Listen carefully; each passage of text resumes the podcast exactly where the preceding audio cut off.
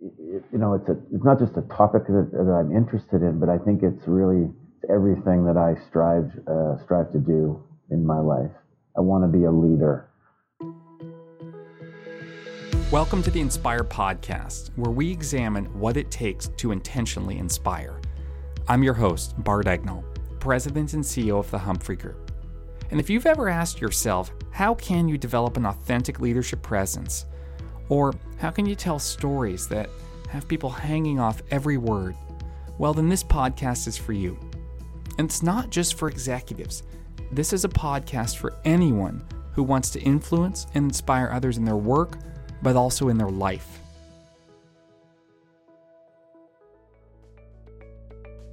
Hi, welcome back to the Inspire Podcast. Really excited to welcome Mike Cory on the show today. Mike is the Executive Vice President and Chief Operating Officer of CN Rail. If you don't know CN, well, odds are they have moved goods that you have bought. They have over 25,000 people. They move $250 billion worth of goods around North America they have trains, but they've got more. They're really a entire transportation and logistics company, and they have steadily, year after year, grown the business, become more efficient, and really position themselves as the leader in this space. And a lot of that goes to leadership. It goes to Mike and how he and his team operate the railway. And Mike's story is, is just such an incredible one. He has risen from the very entry level to the very heights of the company. And he's done it all because of his commitment to leadership, his commitment to listening, his commitment to empowering people. And so, whatever role you are in, whatever you do, there's something in Mike's story that you're going to take away and understand how you can improve your ability to speak as a leader. So, enjoy my conversation with Mike Cory.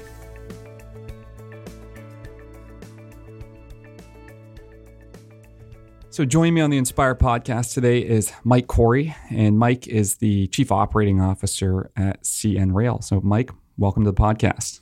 Oh, it's uh, great to be here, Bart. Great to talk to you again. Uh, one of the reasons I wanted to talk to you is that uh, you're someone in the years that I've known you, that I've worked with you, has been so focused on leadership and leadership as a tool that's enabled you to deliver incredible results in operating CN um, helping it grow and helping it serve customers. So, thought you could come on and uh, share with us a bit about your philosophy of how to lead. Oh, excellent. I would be more than happy to have a good, thorough discussion about leadership because it's really, it, you know, it's, a, it's not just a topic that, that, I'm interested in, but I think it's really everything that I strive, uh, strive to do in my life. I want to be a leader. Yeah, and, and you you clearly have through your career. I mean, maybe let's just start there. How do you define leadership? In, in a simple sentence, leadership is making people better than they think they can be. And certainly it's not an exercise in getting them to emulate what you do, but it's really bringing out the best in people. And you do that in a variety of ways. You know, for, for me, the biggest thing, or one of the biggest things, I shouldn't say the biggest thing because there's obviously quite a few things, but I really have a, a thirst to be curious. I want to learn, and um, because of the, you know my, my background, where I started, I was uh, an extremely talented hockey player when I was young, and I mean young, up to 14, 15 years old. You know, and at that point in life, I made the jump um, to play junior hockey, and I stopped learning. And for, for whatever reason, I don't look back as to, uh, to what led me to that, but I was, I was very talented, very skilled. I didn't practice as, as hard. I didn't reach out to try to figure out ways to make myself better. And so from that, um, I started actually to develop into the leader I am today because what I found, even though I couldn't make myself or I didn't make myself better, I started to, uh, and this is throughout my junior hockey career, I started to actually understand the value of teamwork and how you can still be a leader without being, let's say, the top goal scorer or the highest position in, uh, in a company, you can still be a leader by understanding what the expectations are, are of you and really trying hard to fulfill them. And I'll give you the example with hockey. So as I progress through junior hockey, you know pretty quick whether you're going to become a, a professional hockey player or not, usually by about 16, 17 years, probably even younger today. But back then it was about 17 or 18 years old. And I, and I knew So I started taking on the role on the teams I played. Um, I was more of a, a, cheerleader, more of a as a veteran that that would play in certain spot situations, sometimes not play, but still the you know what I was brought up with in my hockey career was that the uh, the crest on the front of the sweater is far more important than the name in the back, and I, have taken that throughout my entire life from hockey right through business. So the goal wasn't for Mike to make the NHL at some point. The goal was for my team to win, and I was very lucky, I guess, to have played on some successful junior hockey teams um, that that you know actually did win. And when I got the opportunity to then work at the railway, you know, I started as a as a laborer at the railway. It was a summer job as I played hockey. And uh, and what does a laborer there, I, do? Oh, I cleaned literally cleaned toilets and windows on locomotives in my hometown of Winnipeg. And so I I, uh, I transferred from being a laborer. In fact, I got laid off, but then I I got a phone call from uh, from somebody in the employment office that said, "Hey, you know, during your psychological test when you hired on as a as a laborer, I didn't really even know they did take psychological test, but they did. We found that you may have an aptitude to become a clerk." So I was given an opportunity, and this was this was a, a big office with probably you know a couple of hundred different positions. As again, this is early '80s. We uh, they were they were starting to bring in this computer system, and there were so many people that were so afraid of it that I was one of these young people that came in, and I learned probably just first of all for a couple things, it made me money, and second, the more I learned, the smarter I got, and the more I was able to learn. I worked very very hard. I would work uh, 70, 80 hours a week, and as I did that, I started to realize more and more about this great company I work for, and the very not just the various positions, but um, what I had to do to actually add more value. Again, the crest on the front of my sweater was now CN. What I'm really hearing is this principle around your curiosity and your desire to learn drove you from that entry position from hockey really to management. Is that a fair comment? it, it is, Bart. And and uh, another piece to that though is I also learned from a previous failure, and I didn't let that stop me from succeeding. You know, from, from doing something to succeed. And that failure was I wasn't curious. I felt that the talent I had was enough. Uh, and and to this day, I make I mean I learn every day. That's the one thing that keeps bringing me back. The moment I can't learn is is the moment I can't contribute. When I can't contribute to the goal of the team, then I certainly can't lead. Uh, and that's really what this is all about. Let's delve into this learning mindset a bit because I know that's something you still have, and I know it's something that you practice through communication. So let me ask you a couple questions about it for people listening who might say, well, how do I develop this? How do I practice this curiosity? And, and let me start by asking you if you have this mindset as a manager, as an executive, what do you communicate to people in your organization that shows it to them? Okay, well, well, I certainly communicate my story at any opportunity but I, I, really focus on it and I encourage the collaboration of people and their different skill sets. And I, I, do it in such a way, whether it's, uh, you know, I've spoken to you before about I, I, like to bring together, not, not for group think necessarily, but for group learn. I like to bring together people in my leadership uh, group, and I like to go even deeper than just obviously my direct reports.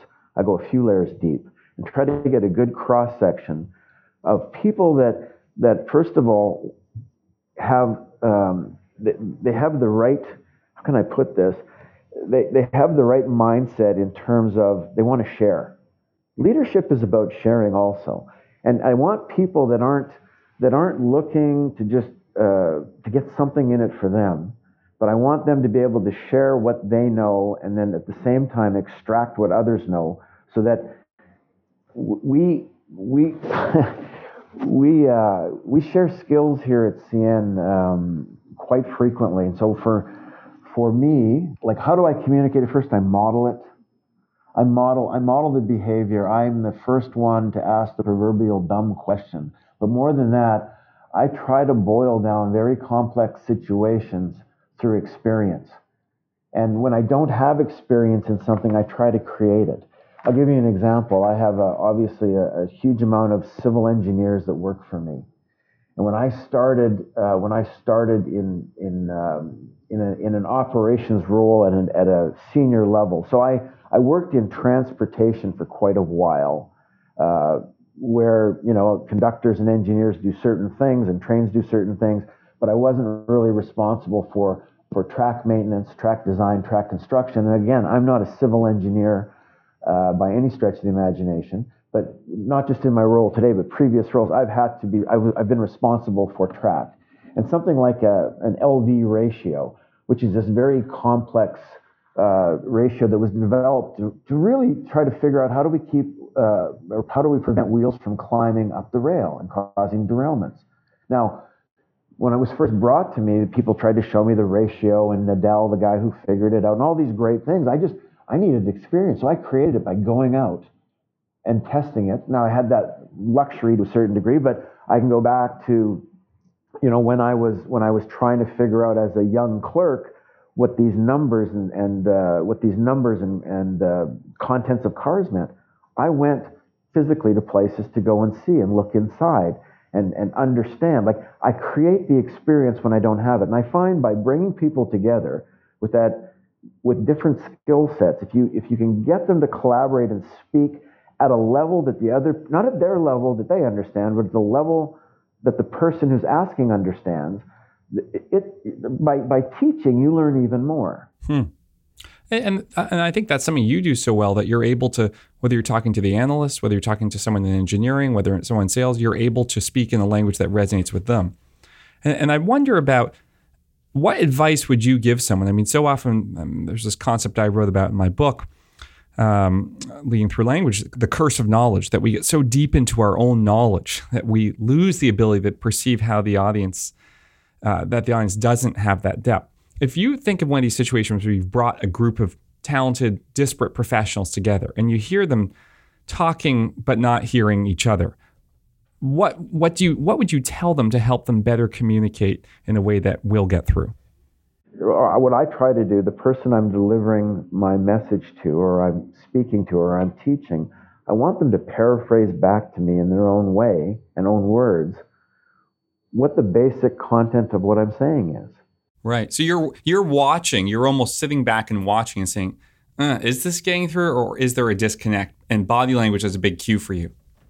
And to the point, uh, sometimes I find I have to. I apologize for interrupting, but I want to make sure there's a base understanding between parties, so that like it's got to be clear. Clarity is probably the most important thing, and and whether you're talking about expectations you have of somebody or expectations of where you want to go as a group the, the initial clarity, the initial mission has to be fully understood. And if it's not, then you, you first of all, you, you, you risk the chance that people will create silos that aren't there, that people will go about and be scared to actually challenge what the concept or thought is, which is, again, not good. A respectful challenge is really what you want when you're trying to teach, because uh, you're, you're, that's the feedback you're looking for to see if somebody understands.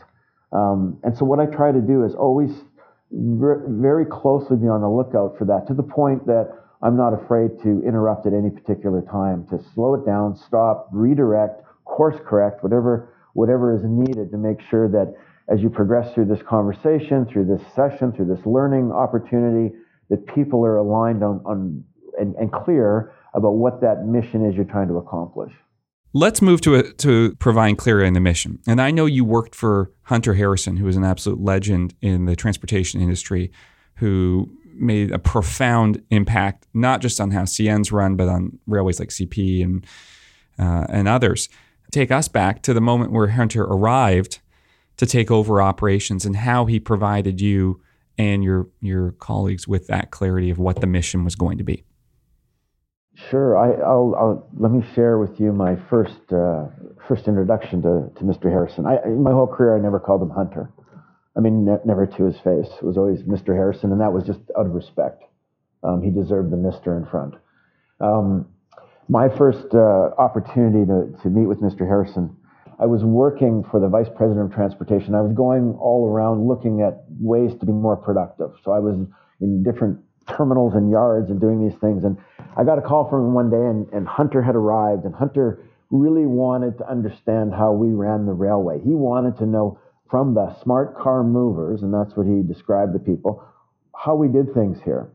So I, I ended up doing that. I put a 20 page document together with this other person that I had worked with, and he was a unionized person I'd worked with in my uh, earlier in my career. Um, and we had always envisioned how we would run this railway if we got the chance. And so uh, it was a basic Word document. I put it together and I sent it uh, off, and I had to come to Montreal to meet him. And I, I came here. The document was on the table in front of him, and Hunter looked at it and quickly, and I knew he had looked at it ahead, or I thought he had looked at it ahead of time, and he said, Who did this? And, you know, within that split second of time, many things run through your mind like, Am I, am I going to get fired for this? Is it a good thing? And I was just honest. I said, Well, I did it through, you know, a lot of experience with other people, and but, but yeah, I put it together. And he turned right away to that vice president and said, Why don't we run the railway like this?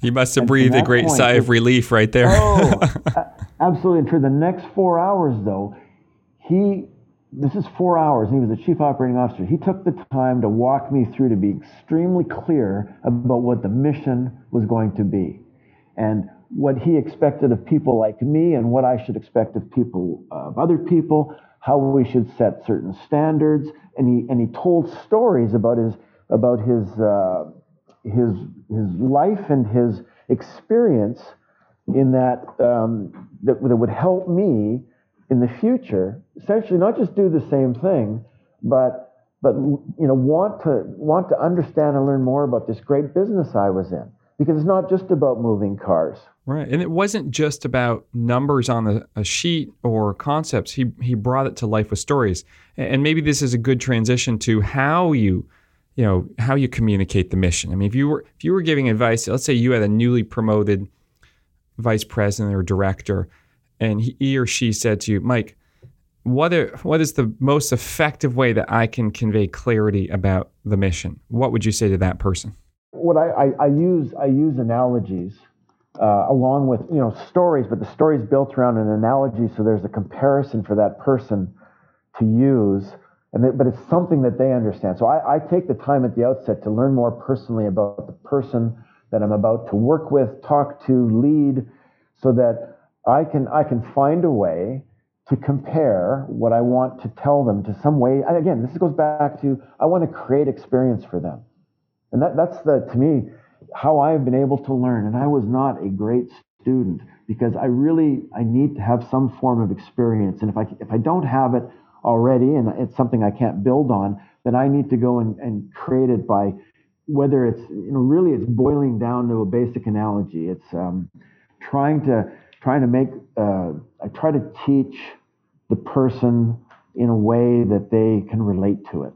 So you need to understand what I'm hearing is first, you need to understand what kind of experiences the audience will relate to. Second, you've got to have your own personal experience to be credible about it. You can't just say, well, you know, this has to go A to B. You've got to, as you said, get out there and learn. And third, you've got to then communicate that with stories and kind of personal conviction to make it come to life. That's, that's I couldn't say it better. Um, that's that's exactly what he did. That's what I, I he reinforced it that day, and I've done the same um, essentially throughout my career. But I don't I'll be honest, I don't BS that either. If I don't have the experience, I go into full learning mode. And sometimes I take, I, this is where I guess, uh, this is where trust, this is where relationship building, these things come to play because I've, I've from my, the job I'm on right now, I've, I've got 18,000 employees that report up to me. I've got operations in uh, 35 states, uh, you know, 10 provinces, and I, I can't be the smartest person in the room always, but I can certainly be the I can be the strongest learner and listener. And I can hear that that's something that you know has run through your career. Uh, this commitment to learning, this humility, and and then you know as you grew, you know adding in that concept of the mission is very powerful. And, and I want to fast forward uh, to a third thing that you've talked a lot about over the years I've known you, is that leadership for you is about helping others realize their potential, enabling them to succeed. And, and, so I'm wondering, you know, is that something you talk about with people? And if so, you know, what kind of messages do you deliver to them that uh, about why that's important to you? Oh, that's that's what really makes me wake up in the morning, Bart. I'm I'm here to serve. I'm here to sacrifice, and it's for others. Um, my belief, and, and I'm and I'm I'm blessed to be married to someone that uh, feels exactly the same way. I think anybody can succeed if they're loved or if they're cared for, and that's just that's just how I that's how I run my show. Um, and that doesn't mean I don't make tough decisions, and that doesn't mean I don't inject a level of aggressiveness when it's needed. But deep down, I fully believe in people. And it's my job to make them uh, not like me, but make them better than they think they can be. I mean, that's that's quite a, um, uh, you know, uh, that could be something viewed quite controversially. I mean, do, do you ever find when you go in to meet with groups, I know you also work in a unionized environment, that people just say, that's a load of you know, BS. Do you get that? And if so, how do you respond? Yeah, it's funny. I don't get it. Um, and maybe it's because of the longevity I've had uh, within this company. Um, people like good things. And, and again, I, uh, I'm, I'm consistent. I'm honest. Uh, I always, always uh, put integrity uh, and and I, I walk my talk. I, I stand by my word. It's not easy uh, to be. And, and, let me put this. I shouldn't say it's not easy. It's extremely difficult. It takes a lot of, of sacrifice, and not just my personal sacrifice, but my family sacrifice, my staff sacrifice. That's just, um, and it doesn't always work. You don't satisfy everybody, and like I said, sometimes decisions have to be made that benefit the enterprise that don't that don't necessarily that uh, benefit the, the individual. But I, these, these are basic beliefs I have that if you uh, you know simple things, you treat people the way you want to be treated. If you care for people, they will care for you. Um, my whole uh, success has been built around building trust. And when you build trust, you have speed. And when you have speed, things take place, actions happen. If you don't have that, if you can't generate that, um, you will be bogged down in uh, whether it's uh, mystery or deceit or uh, uh, people not people will not walk through that fire with you. But when they know and they and people understand, none of us are, are perfect. But if they know that you care, that you're willing to go arm in arm, that you're going to eat last, okay, they're, they're that, you know, we all know about uh, Simon Sinek and, and the way he uh, the way he portrays uh, the yeah the importance of the leader making sure that those around him or, or her are fed first. Um, I, that's just a principle. I've lived my life that way. Mike, I wanted to ask you about um, moments where you've you've had to show courage, show courage and, and commitment to these values. Any stories that come to mind? Yeah, Bart, and, and I do this out of utmost respect. He's passed away now, but uh, I can give you an example. When when you know Mr. Harrison came to CN, it was um, we had just finished being a Crown corporation. Our culture was such that very accepting. Um, we weren't really as driven as what he was about to uh, bring to us. Um, accountability wasn't really high on the agenda. Uh, it, I shouldn't say it really wasn't really high, but it wasn't as high as, he, as about what he was about to unleash. And so I had difficulty with him because again, I, I believed in people, and I I was a business person. I, I believed in uh, meeting re- end results, whether they be budget, whether they be efficiency, whatever it may be. But I did it in a way where I, I put people at a I would say to be honest at a higher premium than than Mr. Harrison did, as he was trying to make significant change at the same time. That needs to be acknowledged. It wasn't, I wasn't obviously in the same role as him. And so um, he, he pushed me very, very far to change the way I, uh, the way I managed people, the way I built teams and built trust. And, and I'm very proud of the fact I didn't, I didn't, um, I didn't alter my beliefs. And I was going to say that probably resulted, given how forceful a personality he was, in you having to stand up for your values. To the point, Bart, this got to the point where he literally took me out of a position and set me aside for a period of time. And, um, you know, I, will tell you, I, I had to look in the mirror quite a few mornings and wonder do I need to change and be more like something I wasn't? But I stuck to my values. I, I worked through that, and it built an incredible amount of resiliency for me, thick skin, uh, a belief in myself. Was there a moment where you had to tell Hunter or tell Mr. Harrison that his views about people should evolve? And how did that go? Yes, um, it, I did have that moment, and, to be honest, at first it didn't go well. He. Um, what did he, he say to you? He didn't. Well, he said, "You're not doing that job anymore," and so he took me off this very, you know, pretty high-profile position and set me aside, and uh, said that that's not the way uh, you'll be successful. And um, and I said, well, if I can't be successful the way I feel right doing it, then I don't want to be successful that way. I don't want to be successful in how you see it.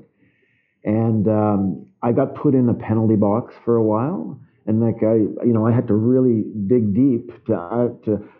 Again, I, was not going to love the success I could get by by doing it in in the way he wanted me to. And that was very important to me to stick to my guns about how people should be treated, about um, how important trust and belief in the mission with a team means. And the, a lot of these, I went back. Uh, I went back to my hockey playing days. I I soul searched, but I stood by my guns and I went back at him and explained. Uh, first of all, yes, there, there's there's usually many things that uh, create that type of significant emotional event. So for any of those that I needed to learn and change, absolutely. But the the core me, my belief in people, my belief in my service to others as a leader was not going to change. And um, he uh, he listened. And then he gave me an opportunity. When he gave me that opportunity, I had to produce the right uh, results, yet at the same time not not detour away from my belief in how to treat people. And uh, it worked. Well, I admire you. I admire you because I know he was. I never had the privilege of meeting him, but I know by reputation from many of my clients he was a forceful personality. So to have the courage to speak yeah, well, up, uh, it's powerful. Yeah. So I went from the I went from the penalty box literally to the power play to a senior vice president. I like quickly. it. And uh, we had a great relationship up until the day he died. So. Well, thank you for sharing that story. I'm sure your your honesty is part of why that is. So, if you had to sum up, you know, your closing thought for anyone listening who wants to kind of put these things into action, what would you tell them? I'll keep it short because it should be short. I, would say be curious. Just have this thirst for learning. Want, want in many ways to be the not the smartest person in the room, but the smartest person you can be. Second, be considerate. Be considerate of others to the point that you take that extra time to really understand what makes them tick. How can you make them better than they can be? Third, be collaborative nobody, nobody succeeds on their own. I'm, I'm a classic example. I, I have succeeded because of so many great people that I've had the, the good fortune to work with, work for, and have worked for me. And then, you know, be strong. Develop your beliefs, stick to them, but don't be scared to course correct. Be very cognizant, very perceptive of when what you're trying to do isn't working. And many times people aren't going to tell you, and especially as you rise through an organization, people are afraid of your title, they're afraid of your position, they're afraid of what afraid of what you might do. Don't wait for someone else. Be cognizant through through whether it's body language, discussion, end results. If you're not achieving, you be the you be the person that makes the uh, the course correction and learn from your mistakes. And you know, lastly, Bart, I just say. Uh, Find a way to be satisfied. If you don't love what you do, if you don't love what you're doing, you won't be able to do these things. You won't be able to love others. And that's, um, that's when it's time to change. It's when it's time to get out. Um, and uh, that, that's really, you have to just, you have to love what, what it is you're doing or it's just not going to work. Well, and you're someone who's clearly, clearly loved what you're doing. And I think that's a big part of why you've had so much success and why you've enabled others to succeed. So, Mike, I appreciate you coming on the podcast and sharing your story with us. Thank you. My pleasure. Thank you, Bart.